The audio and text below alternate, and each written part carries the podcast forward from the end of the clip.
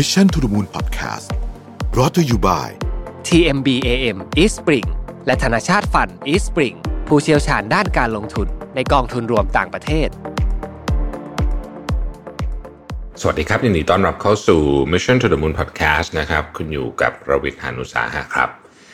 อ่านหัวข้อแล้วอาจจะนึกว่าผมกำลังพูดถึงวิกฤตโควิดที่มาอีกรอบแล้วเนี่ยในวันนี้บันทึกเสียงเลยนะครับ 7 เมษายนนี่เป็นวันที่ โอ้โหวันนี้ข่าวทั้งวันมีแต่เรื่องโควิดนะฮะแต่เปล่าเปล่าไม่ได้พูดถึงประเด็นนั้น เดี๋ยวจะพูดประเด็นนั้นในในตอนอื่น แต่ว่าวันนี้เอาเอาประเด็นหนึ่งที่น่าสนใจมาก เกี่ยวกับวิกฤตมาพูด ซึ่งจริงๆเอ่อจะจะเชื่อมโยงกับวิกฤตโควิดตอนนี้ก็ได้นะฮะเอ่อมันมีมันมีลักษณะร่วมกันอยู่เหมือนกัน มันเป็นบทความใน part ที่เรียกว่าเป็น managing organization ของ Harvard Business Review ชื่อ Does your company lurch from crisis to crisis นะ ก็คือว่าแปลภาษาไทยคือว่า บริษัทคุณนี่หรือองค์กรของคุณนี่มันเป็นมีวัฒนธรรมในการกระโดดจากวิกฤตหนึ่งไปอีกวิกฤตหนึ่งไหมลักษณะขององค์กรนี้ก็คือจะเหมือนมีไฟไหม้อยู่ตลอดเวลา จะมีเหตุการณ์ที่มันแบบเฮ้ยนี่เกิดวิกฤต แล้วก็เดี๋ยวก็ต้องดับไฟนะฮะแล้วก็แบบอะไฟไหม้อีกแล้วอะไรเงี้ยเขาบอกว่าลักษณะขององค์กรแบบนี้นะฮะจะมี วิธีการทำงาน ก็คือว่าเกิดวิกฤตอะไรสักอย่างขึ้น แล้วก็มีฮีโร่มีคนที่แบบ เข้าไปแล้วก็แก้ปัญหาเสร็จปุ๊บนะฮะแล้วก็อีกสักพักหนึ่งก็มีวิกฤตแบบนี้เกิดขึ้นอีกแล้วก็มีฮีโร่กลายเป็นวัฒนธรรมของการต้องมีฮีโร่เข้าไปแก้ปัญหานะครับบางบางบริษัทเขาถึงขั้นบอกว่ามีแบบหน่วยซีลทีมนะ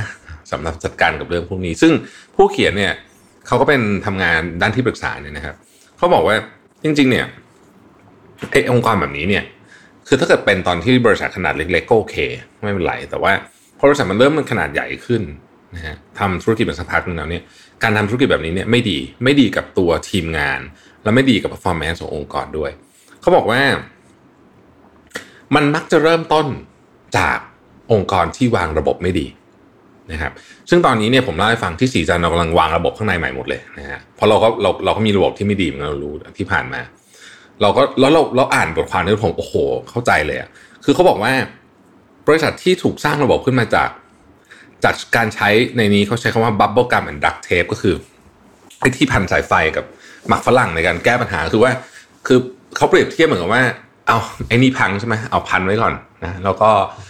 เดี๋ยวเดี๋ยวเดี๋ยวค่อยมาคิดหาวิธีแก้เอาไอ้ตรงนั้นมันรั่วเอาเอาฝรั่งแปะไว้ก่อนนะครับบริษัทที่ไม่ได้วางระบบไว้ดีเนี่ย มันจะมีสิ่งที่ว่าการ work around เยอะมาก ก็คือมีข้อยกเว้น ให้นั่นต้องไปเข้าระบบนี้เพื่อให้ได้ผลออกมาอีกอย่างหนึ่งซึ่งไม่ใช่ทางตรงๆว่างั้นเถอะนะครับ ตอนที่มันมีนิดหน่อยมันก็ไม่เป็นไรเนาะแต่พอมันมีเป็นจำนวนมากเข้าเนี่ยบางทีองค์กรเนี่ยอ๋อคือมัน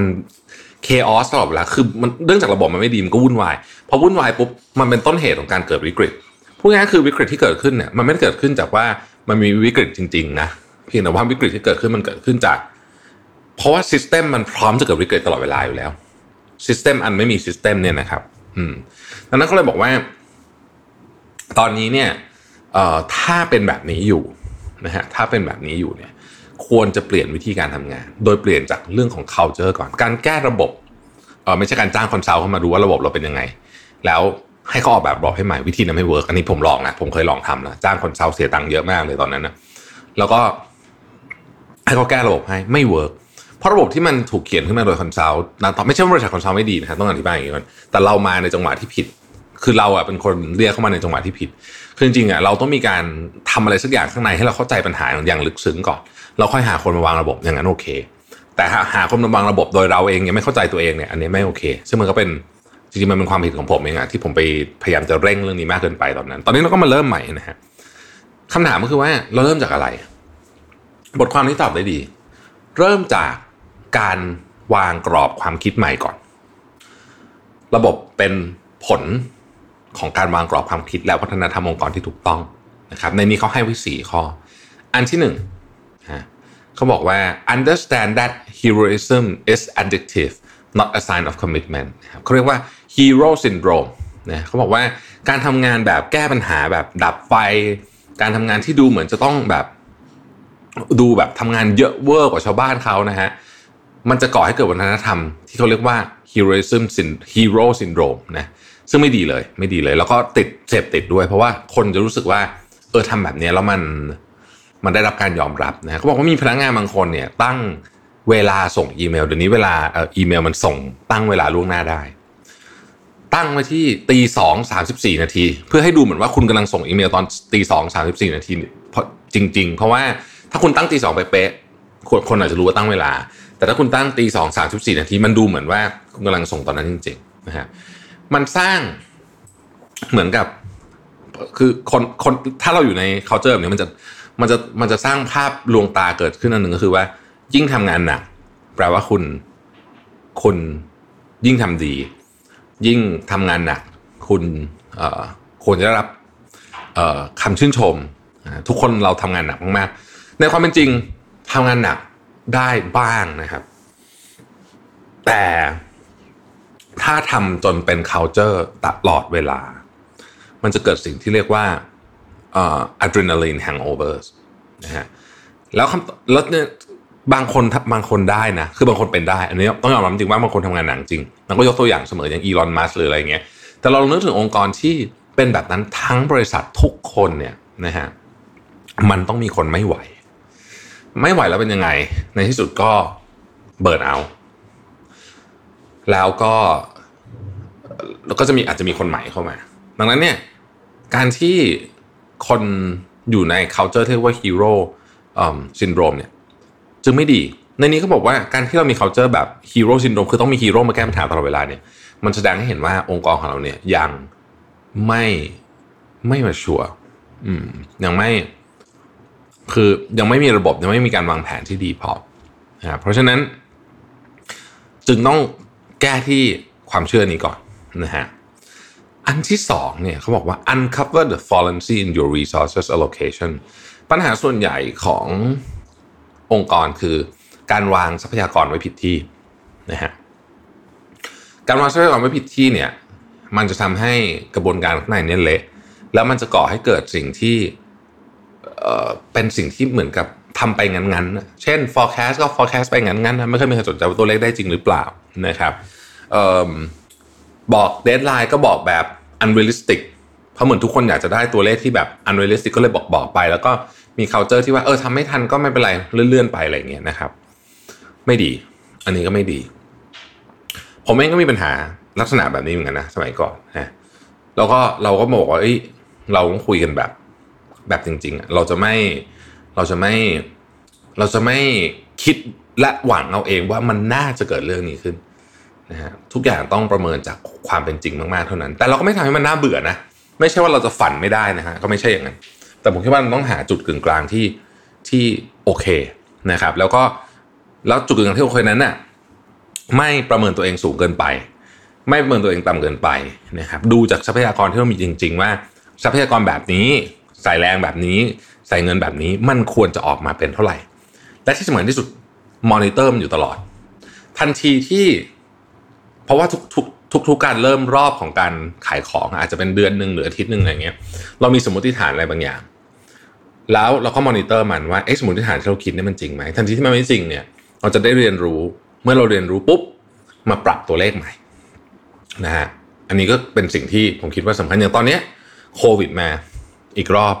เราก็ต้องปรับตัวเลข forecast อะคือเราจะหวังว่ายอดขายมันจะเท่าเดิมก่อนที่ก่อนที่โควิดรอบ 3 จะมาเนี่ย มันก็คงเป็นไปไม่ได้ นะฮะอันที่สามบอกว่า reinforce cross functional planning and coordination การแก้ปัญหาเรื่องนี้ต้องเริ่มต้นจากการให้แผนกต่างๆเนี่ยไม่มีไซโลหรือมีไซโลให้น้อยที่สุดก่อนนะครับ อันเนี้ยเป็นเรื่องที่ทำยากมากๆ พูดจริง ๆ คือเราพูดเรื่องนี้กันบ่อยนะ แต่มันทำยาก แต่ค่อยๆทำพอได้ แล้วการค่อยๆทำเรื่องนี้เนี่ยจริง ๆ มันช่วยมากๆนะครับ ในแง่ว่าเออ มันไม่ใช่แค่เรื่องของระบบอย่างเดียว แต่มันเป็นเรื่องของว่าการรับมือกับความเปลี่ยนแปลงด้วย ถ้าเรารับมือโดยการใช้วิธีการ